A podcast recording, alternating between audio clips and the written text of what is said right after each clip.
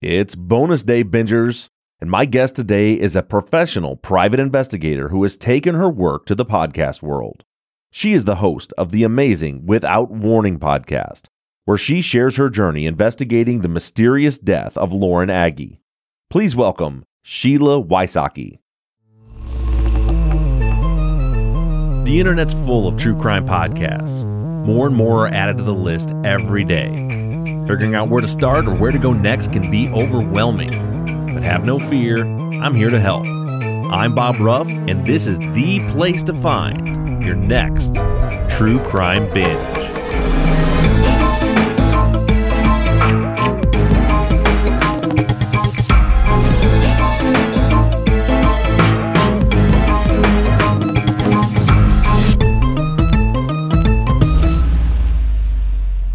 Today, I am joined by the host of the Without Warning podcast, uh, which seems to be a minor part of your job description, Miss Sheila Wysocki.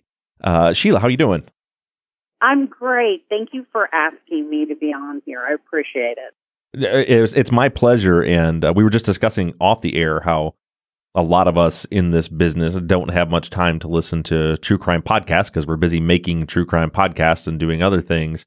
And one thing that I've really loved about this season is as part of my job, I've had to block out time to listen to all these other podcasts. And uh, some listeners had suggested without warning and wanted me to have you on. So I reached out to you and I've been doing some background listening to to your the first season of your podcast and and it's it's really well done. It's really really interesting, and uh, I couldn't wait to get you on the phone today because it'll, it will be just a minute before we get into the case. But what's interesting about your season one case is that the, it's the exact opposite of what we're typically doing, which is trying to battle against someone who got convicted who shouldn't have been.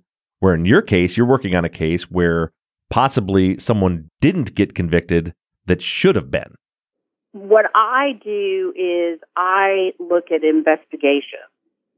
So I take, I want the listeners to know what victims' families go through. So, for instance, in Lauren's case, I wanted people to feel like they're part of the investigation from day one and what the family experienced. And we're lucky that we had all the, have years of audio and I also want tips, and that's what happened with this case. Yeah, it's it's the crowdsourcing model, and and you know I, have read on your your website how you know you have the approach similar to what we have, where we take these investigations, do what you know in the past was kind of a no no by taking these investigations, putting them out to the public and asking for help, and it's it's working for you. Well, and isn't that interesting? Because I being an investigator and going to conferences and I speak at conferences with investigators, it's not a popular way of doing investigations to this day. So it's kind of, you know, when I present it, it's, it's kind of poo-pooed, but I am speaking to a lot of investigators that are former law enforcement where you didn't bring the public in. And I am a firm believer in the public's help because I have about 200 volunteers, stable volunteers that are with me on most of my cases. And they are brilliant. They're nurses and former district attorneys and they're attorneys now and paralegals. And I am so lucky to have them look at the information and I'll put out, hey, I need a statue or history on this. And I'll start getting all these people helping. And I have had criticism saying, well, they're doing all the work. Well, now because of these people doing it, I've, I have mentored about 19 females and one male. So 20 PIs since I started my podcast are now trained in order to go forward the way I do things. And so think about how many families are now going to be helped because of that and more on the way. Right. And, you know, I, I've faced some of the similar criticism about, you know, well, everybody else, else is doing the work. But I just, in my opinion, it's, well, so what? The whole point is that we're trying to get to the truth. We're trying to help these families, and we're doing something very unique by bringing in. You know, as I always say, you know, it's you can never beat the power of of ordinary people all contributing. You know, whatever their skill set is to an investigation. It is. It's a it's a, a, group of assets that most criminal or civil investigations have never seen. You know, no, nobody goes into you know unless they're O.J. Simpson with hundreds of people, if not you know in our case thousands and even tens of thousands of people all working to try to find the truth. Usually, you've got just you know right. a handful, a, an investigator, a lawyer, and that's it. Right, and it's hard work. yeah, yeah, and and it's it's you know the like you said, working with law enforcement um, our former law enforcement, they're not too excited about the podcasting thing. It's, you know, Allison Clayton and I, who she's now the, I'm going to get her title wrong, vice president of the Innocence Project of Texas. She's going to kill me if I get that wrong. She's like second, she's like the second big kahuna with the Innocence Project of Texas now.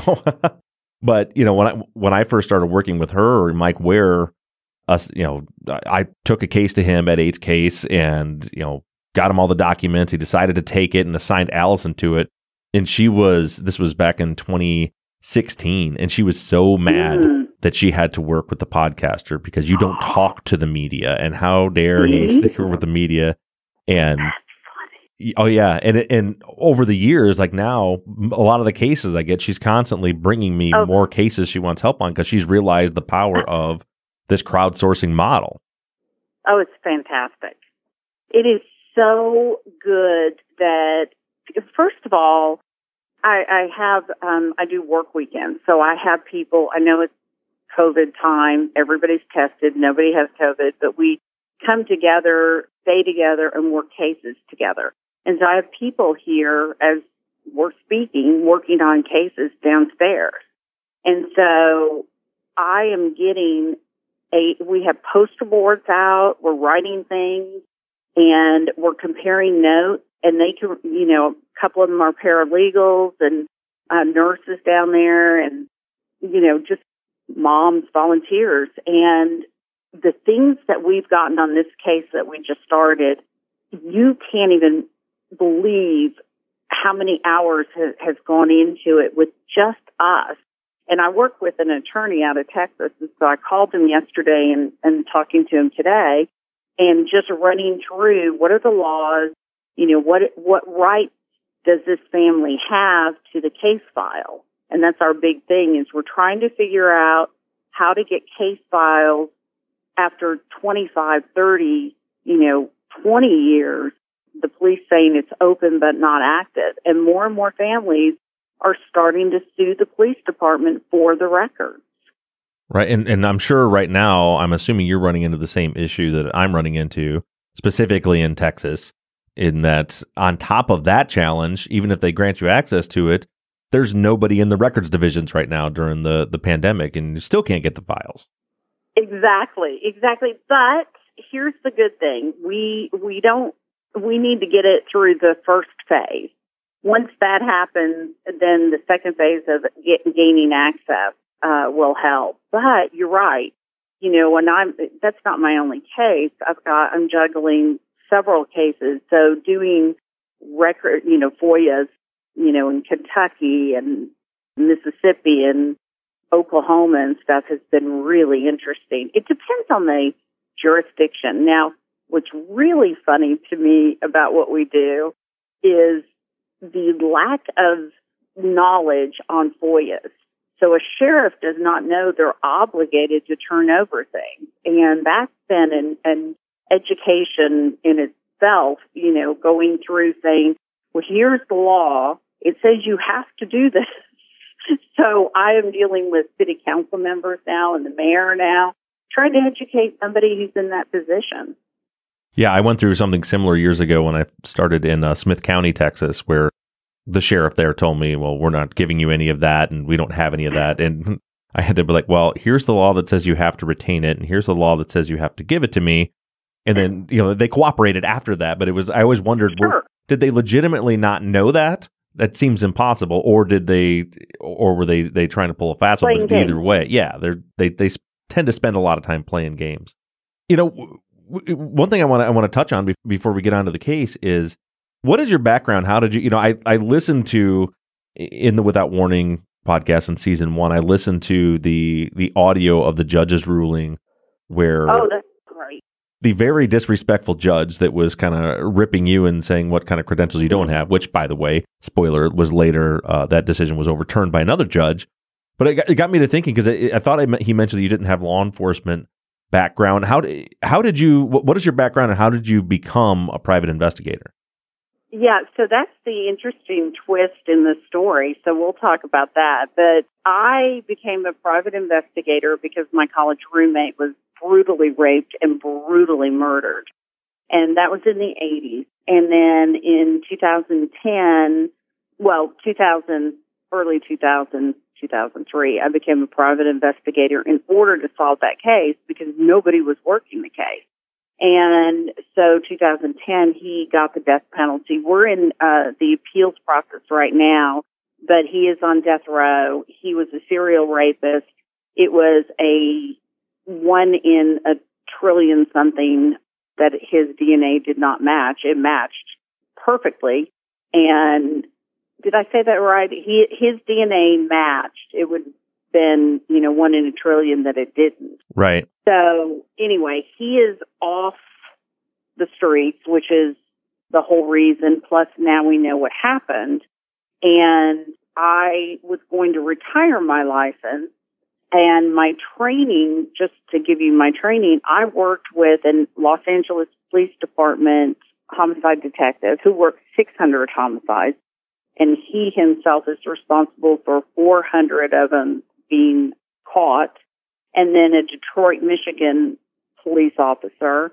And then I also, you know, took classes and stuff like that. Then after the trial, I was going to retire my license and then, you know, Dateline and a local station did a story on it and I started getting mail. And this is how stupid I was. I was getting mail at our, our former house and I was like, how did I know where I live? so not really smart about that, the privacy aspect. Um, but I'm pretty, you know, I'm, I'm out there. So people, you know, if they, families need to find me, they're going to find me. And so I started calling people because what I found was now I only work, I know you work the innocent project and I believe in that, but nobody does what I'm doing because there are a lot of pro- innocent projects and groups working on that, but nobody's working for these families. And there are 277,000 unsolved cases. That's where I'm working. Mm-hmm. And so I started calling these people and listening to what they were saying. And what I found is so similar to what I experienced. And that's where, that's where I focused and that's my niche. And I am not, I don't take every case, obviously, that comes my way. I have to feel that it can be solved and that I can work with the families. So that's it's interesting you you went that route and I and and I commend you for doing it. I have a lot of people will and will will pitch cases like that to me and will you cover this unsolved case and one it's just you know it's just not what I have dedicated my work to. But then the other challenges that you have to face all the time is at least with a wrongful conviction, the case is closed and access to the records becomes relatively easy compared to sometimes trying to get access to records in a case that is technically still open because right. the the police, you know, you you worked in the the Christian Andreacchio case, the the culpable podcast case, and we had Rae on the show a few months ago, and that was one of the deals with that case, right? Was you, was you guys were fighting with the district attorney's office and the police agencies to try to get case files that they didn't want to release to you, and they under right. the under the guise of well, the case is open, so you can't have it, even though they're not investigating it. Right. exactly. So a lot of my cases are called open but not active, meaning it's on the shelf, no one's looking at it, and no one's working it. But that is a way to, this is my big thing, that is a way to control the families. And that is a way to, if there were any mistakes, to hide the mistakes. And I have numerous cases like that. So what I do, I take everything that the parents have and look it over. And then I start from scratch. The great thing about the training I did receive was I learned how to do an investigation, truly do an investigation. So you start from scratch as if you have no information. You interview people, you go, you would not believe what people will say. And a lot of times when you go to talk to people, they're like, uh, you'll say to them, well, why didn't you come forward? And they'll say, well, no one asked me. Right. We get that all the time too. It's, it, it's, it's stunning sometimes how people, when you start the investigation from the beginning and you realize this is a key important person in the investigation and we go knock on their door and they're like, I don't know, police never asked me anything. Right. That's what, and you know, we're doing, so to give you an example right now, we're doing a case and we're only on, you know, day one of identifying all the people. We're at 70 people. Now, a police department, they're not going to contact 70 people. You know what we're going to do? Contact 70 people. And right. that's just the beginning of it. There's more, you know, and then we break down every single thing we know. If it's a, like in the Andreacchio case, there was a lot of information because Rae is so smart and so organized and she knew it from the beginning. And that's the great thing about the families I work with, as in Lauren's case. Sherry knew from day one something wasn't right. And so she kept records. That's what generally happens in the cases I get. In my families that I work with, they all have fantastic records. Now, are they always 100% accurate? Of course not. But we're able to tease through it. Right. So I guess that's a good transition point into getting into Lauren's case, which is the subject of season one of your podcast. Uh, can we first just go through just kind of the, the basic storyline of what was known on day one before Sherry became suspicious? Sherry is Lauren's mother and started the investigation what what happened? It's it's 2015, it's July. There's this festival uh, on Center right. Center Hill Lake called Wake Fest. Lauren goes up there with some friends. So, what happened, or what was the original story about what happened? The original story were two fishermen found a body floating, and they called it in. It was July 26th at 4:30 in the afternoon, and it looked like a drowning, quote unquote, according to the witness. Now, th- luckily, that was the dad, there was the father son. That was the dad saying it looked like a drowning. He didn't know anything, but the son was an EMT and he's like, that's not a drowning. She's floating. And so they went, called the police. Police arrived and, you know, Lauren had gone to Wakefest with a girlfriend of hers and met up with these three guys on top of the cliff. Well, nothing unusual about that. The cliff is very steep, but when she was found, they said she fell off the cliff, she drowned, and she was drunk. What's accurate about that statement is she was found at the bottom of the cliff by forensics and science, it does not take a genius to look at her body and what's on her body and see that she did not roll down that cliff or fall down that cliff. She didn't. So when I take cases, I do reenactment. And the first reenactment we did was take a dummy, and I think our dummy weighed 110. She was 118 pounds and we consistently threw it off. I didn't, by the way. Let me clarify this. Right. It was a, a police officer uh, who threw it off, and then I went back with an EMT, and we did the same thing. And we consistently threw the dummy off to see how far it would go, and kind of you know, we tried all the areas we were told that she went to go pee, this, this, uh, anything that somebody told us, we marked it off my list. Mm-hmm. And it, she never would make it down to the water. What was interesting about that, the police officer was there when it ha- when they found Lauren's body. So he was a great eyewitness, fantastic actually. And another police officer who was there at the time, both of them were great eyewitnesses and they were doing the right thing. What's amazing to me is these police officers like that that do the right thing, they have to leave the organization or find new jobs because they become pariahs because they're helping the families or they're helping me. One of them was told his career was over. Right. And you know, and the I know the DeKalb County sheriff was really unhappy from the beginning about really any of the media coverage, right?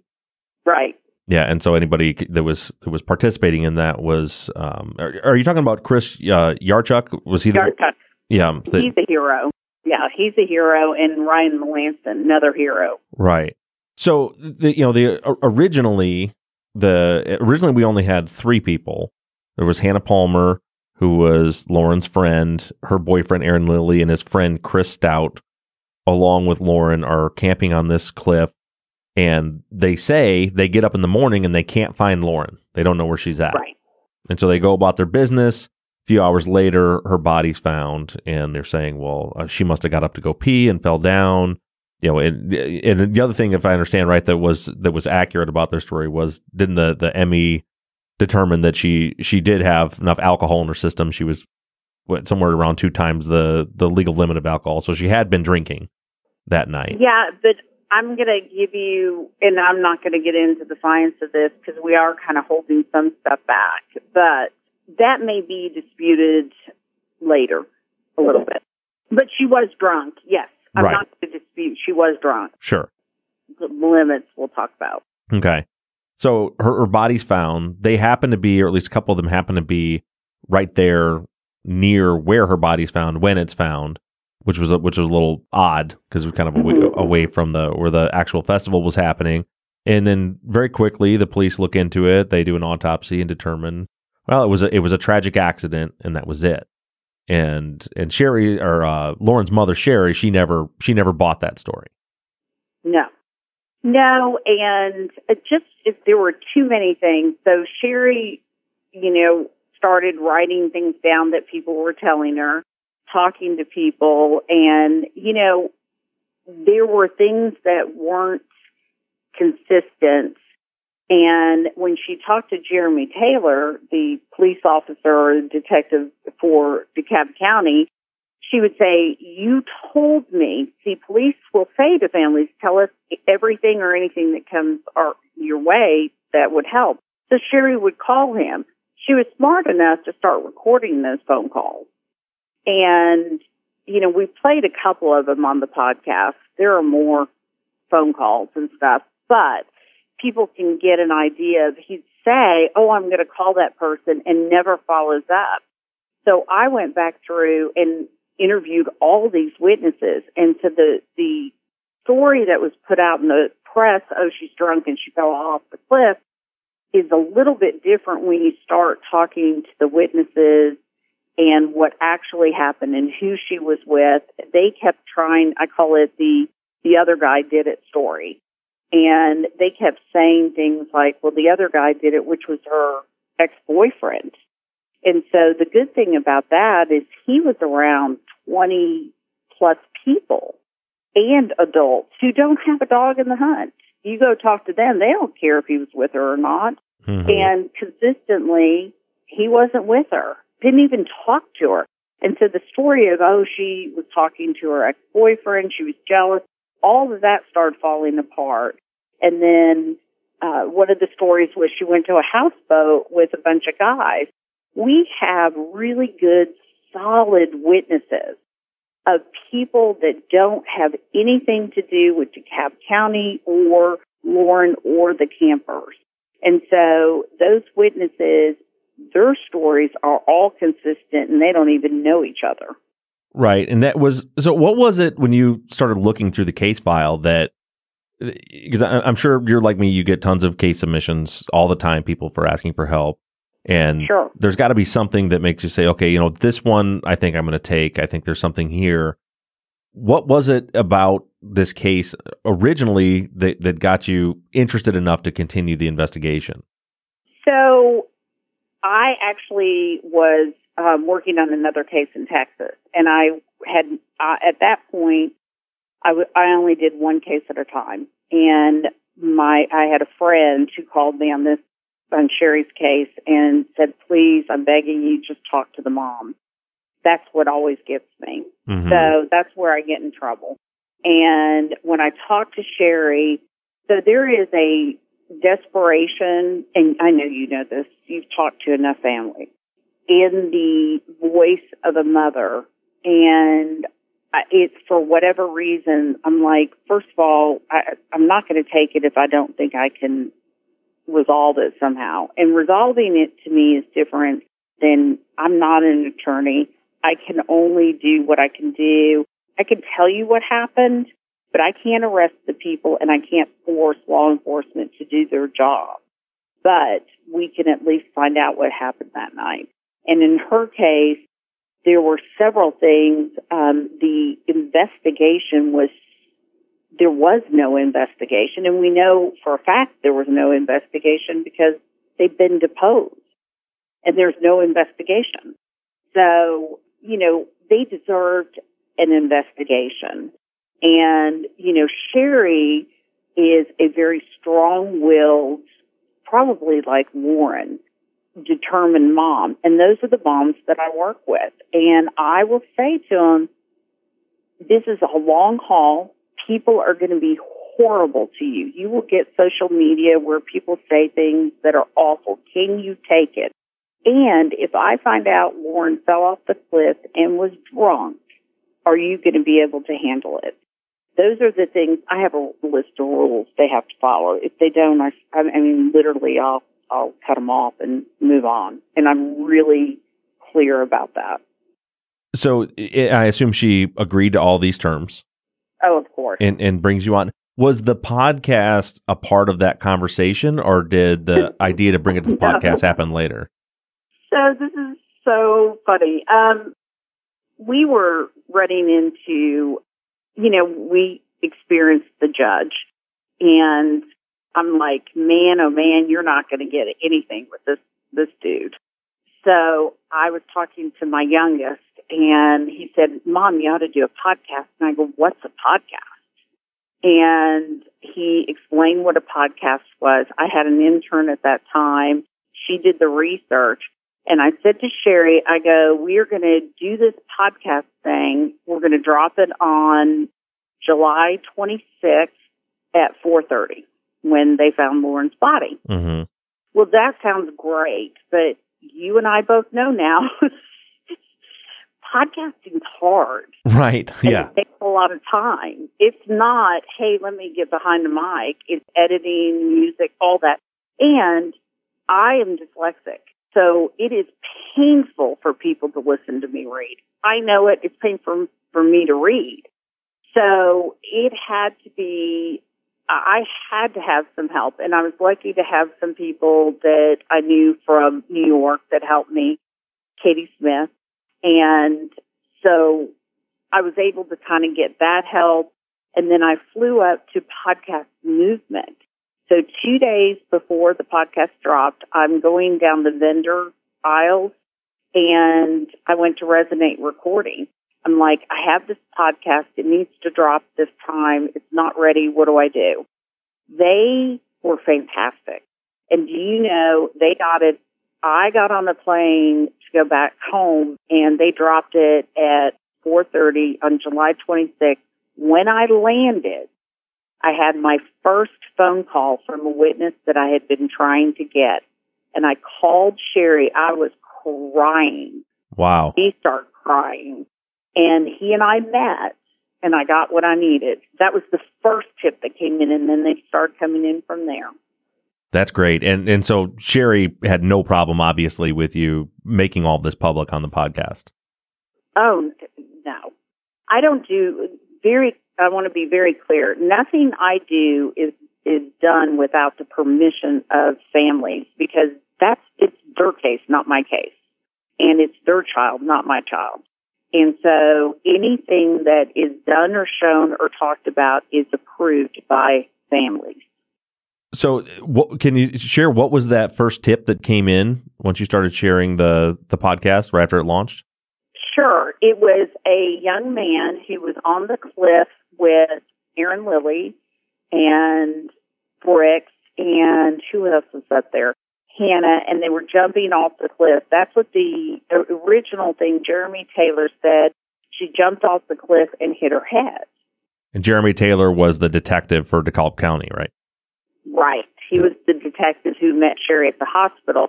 And his story to Sherry was she was jumping off a cliff, hit her head, and that's how she died. This young man said no, she jumped off the cliff, got up, and, you know, went to Wakefest, and she was fine.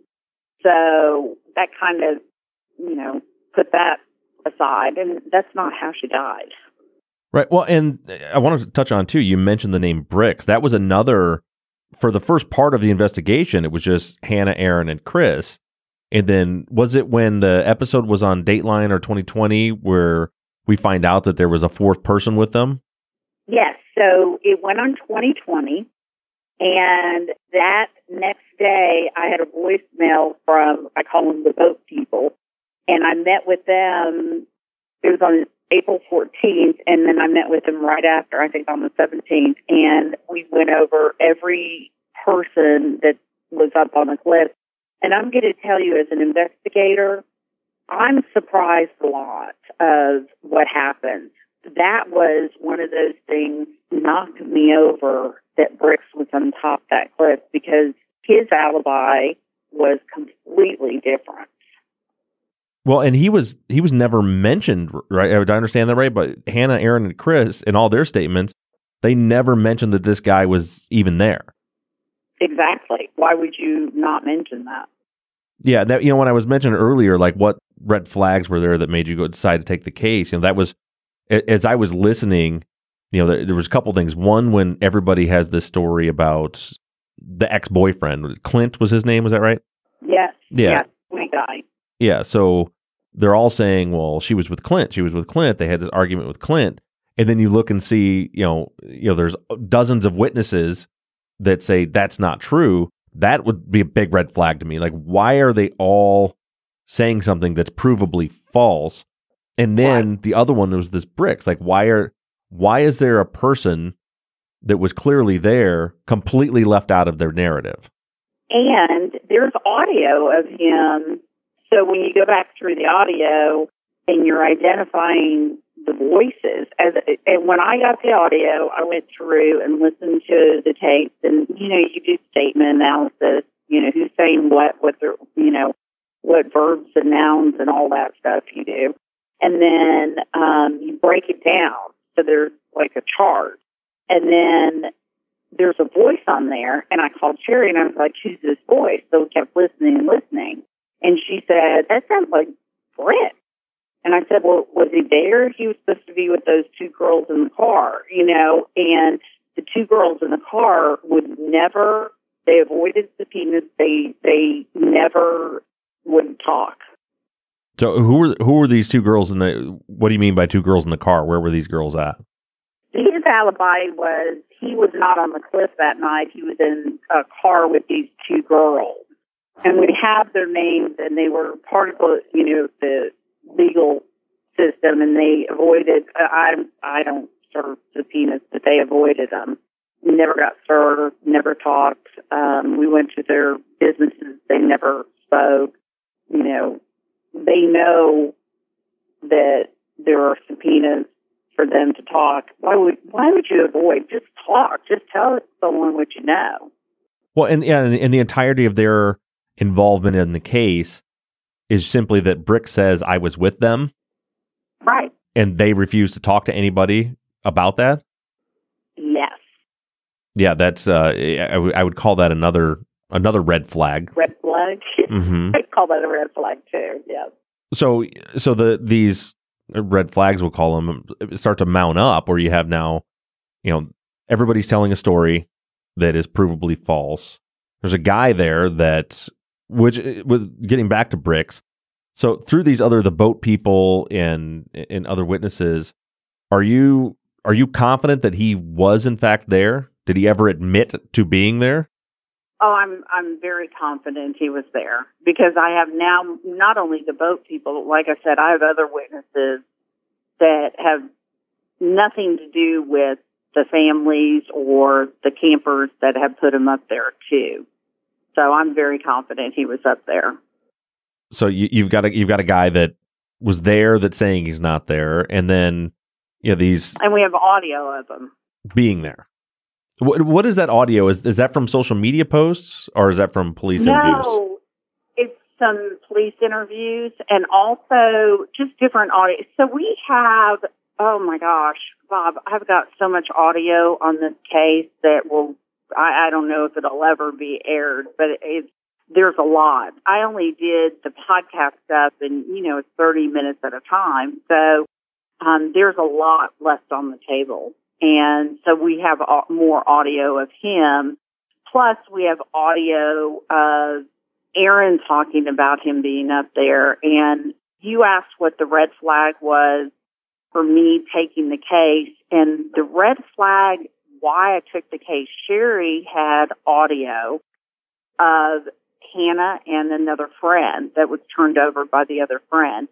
And there were things, again, going back to statement analysis, there were things said in that audio that just made me stop and think, okay, Sherry's got something here. And mm-hmm. one of the things that really sticks out, Lauren, Lauren's shoes were pictured on one side of the campsite. There are actually two campsites. Thank God for Chris Yarchuk because he was able to take me and show me.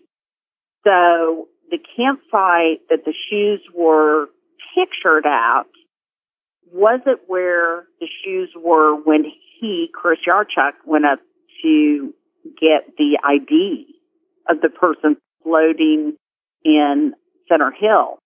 So when Chris Yarchuk saw the pictures, he said those shoes were underneath the chair on the other side where her jacket was, and her jacket was hanging there. Now, Sherry's never gotten any of that stuff back. None of it. Police don't have it. There is rumors. I never could. I talked to one guy, but I, I like to have three. I had talked to one guy who said there was a fire on top of that cliff that night. I don't know. We have one witness. Not sure if that's true or not, but none of uh, Lauren's stuff came back other than the purse and a couple of other items police took. When I talked to Chris Yarchuk about the shoes, and he said they weren't there, they've been moved. And then I listened to the tape of Hannah and this other friend. Hannah said in that tape, we spent 45 minutes, I think it's 45 minutes, looking for Lauren's shoes. She wouldn't go anywhere without her shoes. And then later they're saying, well, she walked to the P area without her shoes. And there, you know, there were several other things like that. And, you know, you, Lauren, from, I do a profile in the background on the victim. Lauren was a girly girl.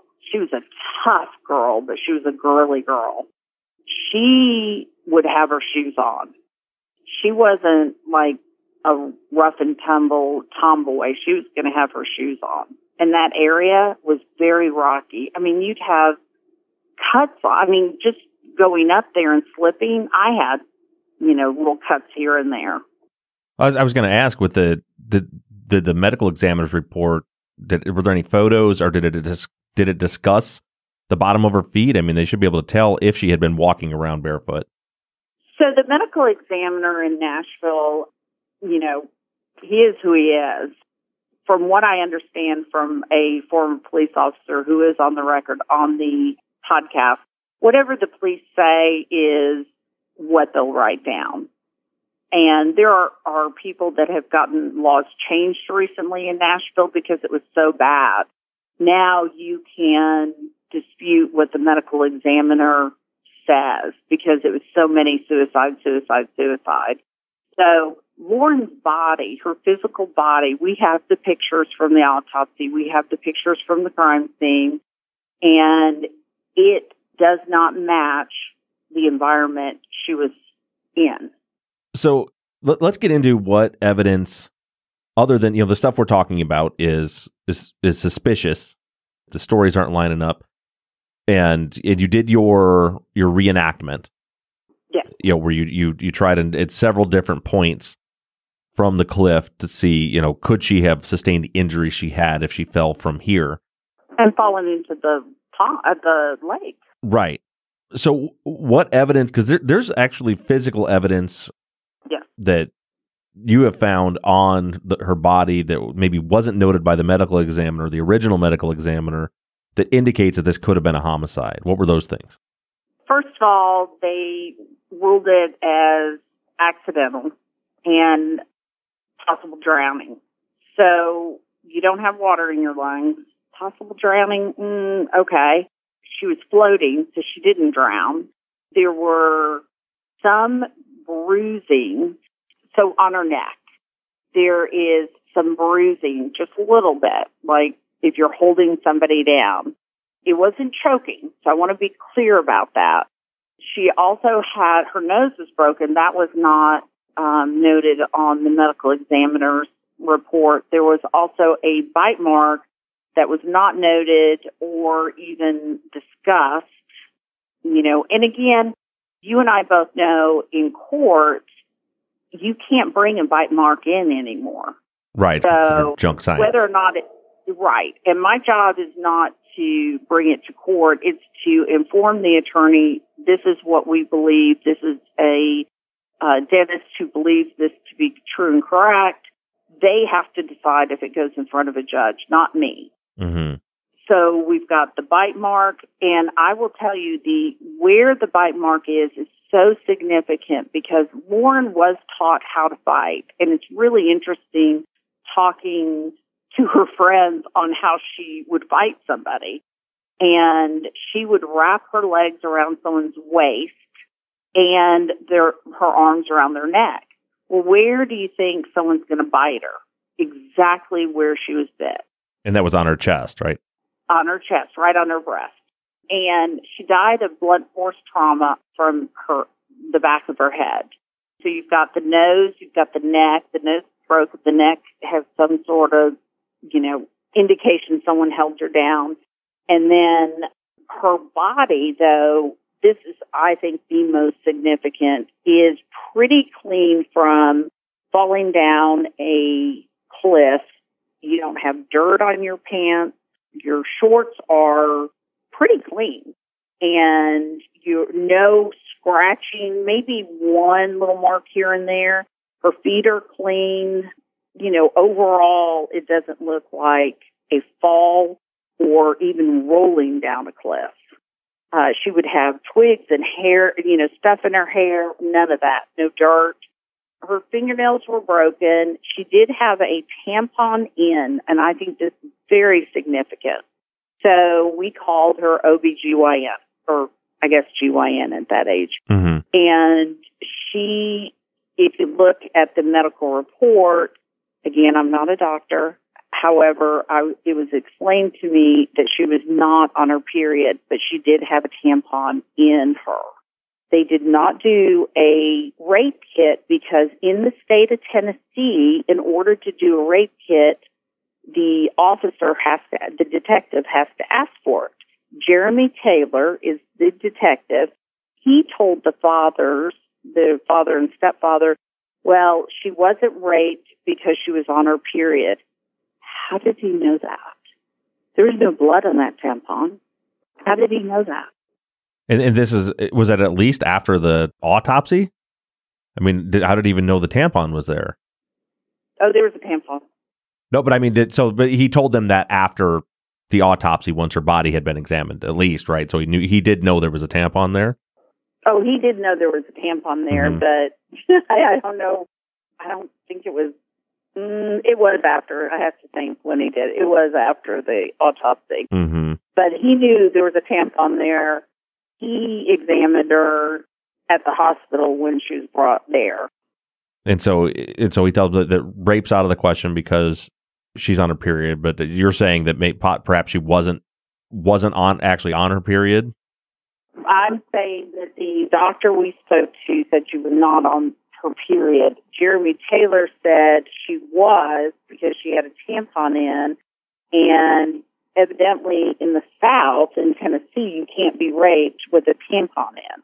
So they didn't ah. do a rape kit. Right.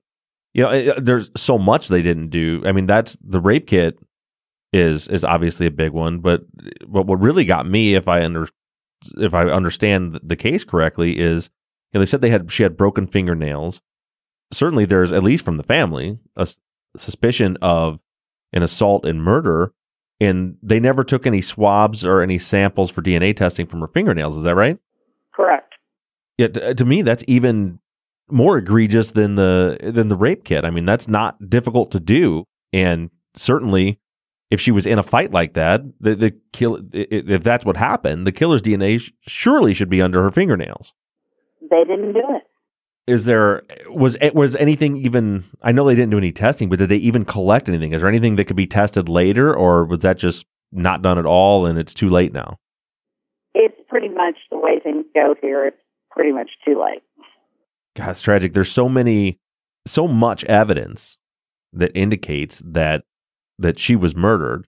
Now, I will say, you know, from only my cursory knowledge of the case from listening to the podcast and a little bit of reading, I can't say for sure she was murdered. Could have been some sort of accident. You need to investigate it. You need to give this family a shot as law enforcement. Right, and and that's that's the frustrating part is, you know, what's being done now, which is essentially nothing, and and more so, what should have been done at the time that the, the fact the family was ignored, the the jump to conclusions that the police officers made, and this is eh, either how many total episodes did you have on ep- season one? I think I think as of right now I'm in the twenties. Thirty, and you know I could have gone on and on, but I thought you know I a couple of things is he, the case is where it was. I've done everything I can for the family, and my job I always try to keep in mind what my job is. My job is to call Sherry, sit down with her, and tell her what happened to her daughter that night. That's that's that is my job, and that's what has been done. So, what is your opinion of what happened that night? Well, it's up to Sherry to give details, but I will tell you what I am. I'll just tell you. Lauren did not die because she was drunk and fell off the cliff. Lauren died because she was assaulted. And we have really good indication of who, what, and how. I'm hoping that the feds have stepped in and that they are doing their job. So, where does the case stand now? I know in, in 2016, uh, Sherry filed a wrongful death suit one judge threw it out. And then what was it? Just last year in 2019, there was a new judge's ruling that that overturned that, which is going to allow them to move forward with the wrongful the wrongful death lawsuit. Um, that's all I know as far as where things are at. So can, can you can you sure. as we're wrapping things up, can you explain you know where things are at now and and what maybe we can expect in the future? Okay. So the judge Jonathan Young is who threw it out, was horrible to Sherry in court. Of course, he trashed me, which still makes me laugh. And he threw it out, and then the appellate court came and stomped all over him. I've never seen a ruling like I've seen in that. And they stomped on him, telling him, you know, all the areas that he was wrong. But then it throws it back into his court.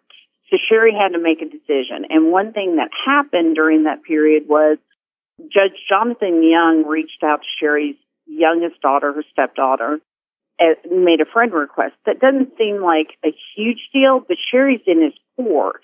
Well, as it turns out, Judge Jonathan Young would do that in his court and just got reprimanded by the Judiciary Committee in Tennessee, he got a slap on the wrist. And for not only that, but also opening his robe and taking pictures of things that were unsolicited and sending it to females.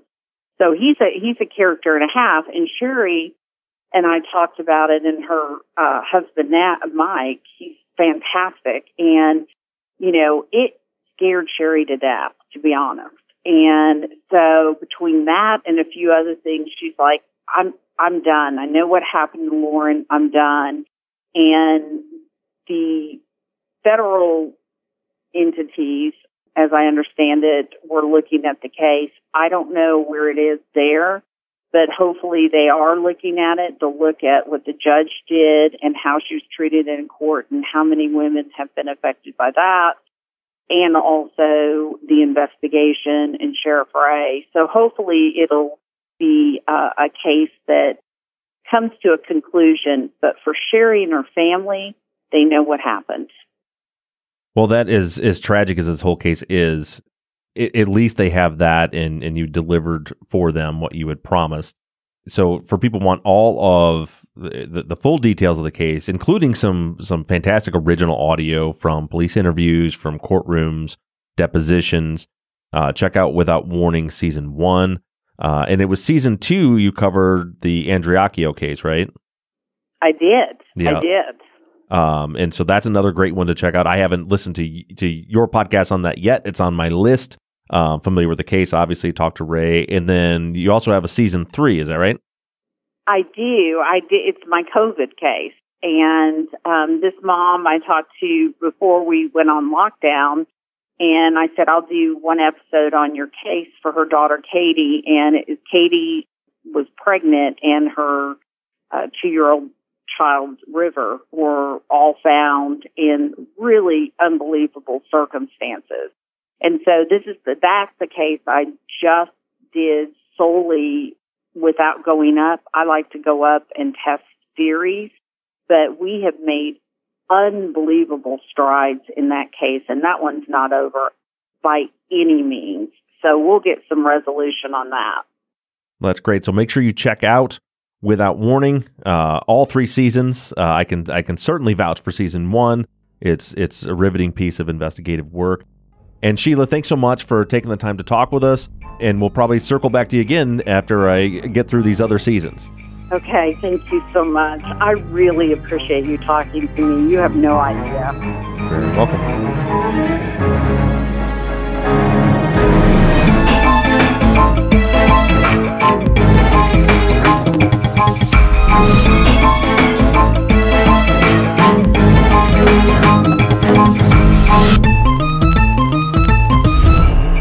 Crime Binge is an NBI Studios production and is distributed by Audioboom. Produced and edited by Mike Bussing. Music and artwork by Shane Yoder of PutThemInASong.com.